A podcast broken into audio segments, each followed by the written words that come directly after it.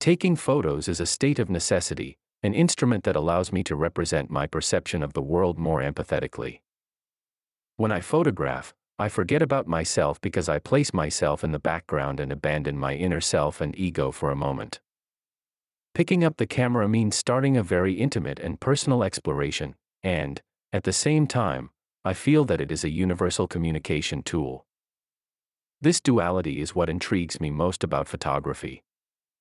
The simpler an image is, the more universal it is. Photography is the most concrete way I have found to connect with the world by observing it democratically, trying to abolish the visual discrimination between things of interest and unimportant things. There is Northwest uninteresting place. An image can stop time, catch the viewer's gaze, and offer a personal interpretation of it. What is there, what is seen, always invites you to witness a new level of reality revealing itself before your eyes. Pure magic.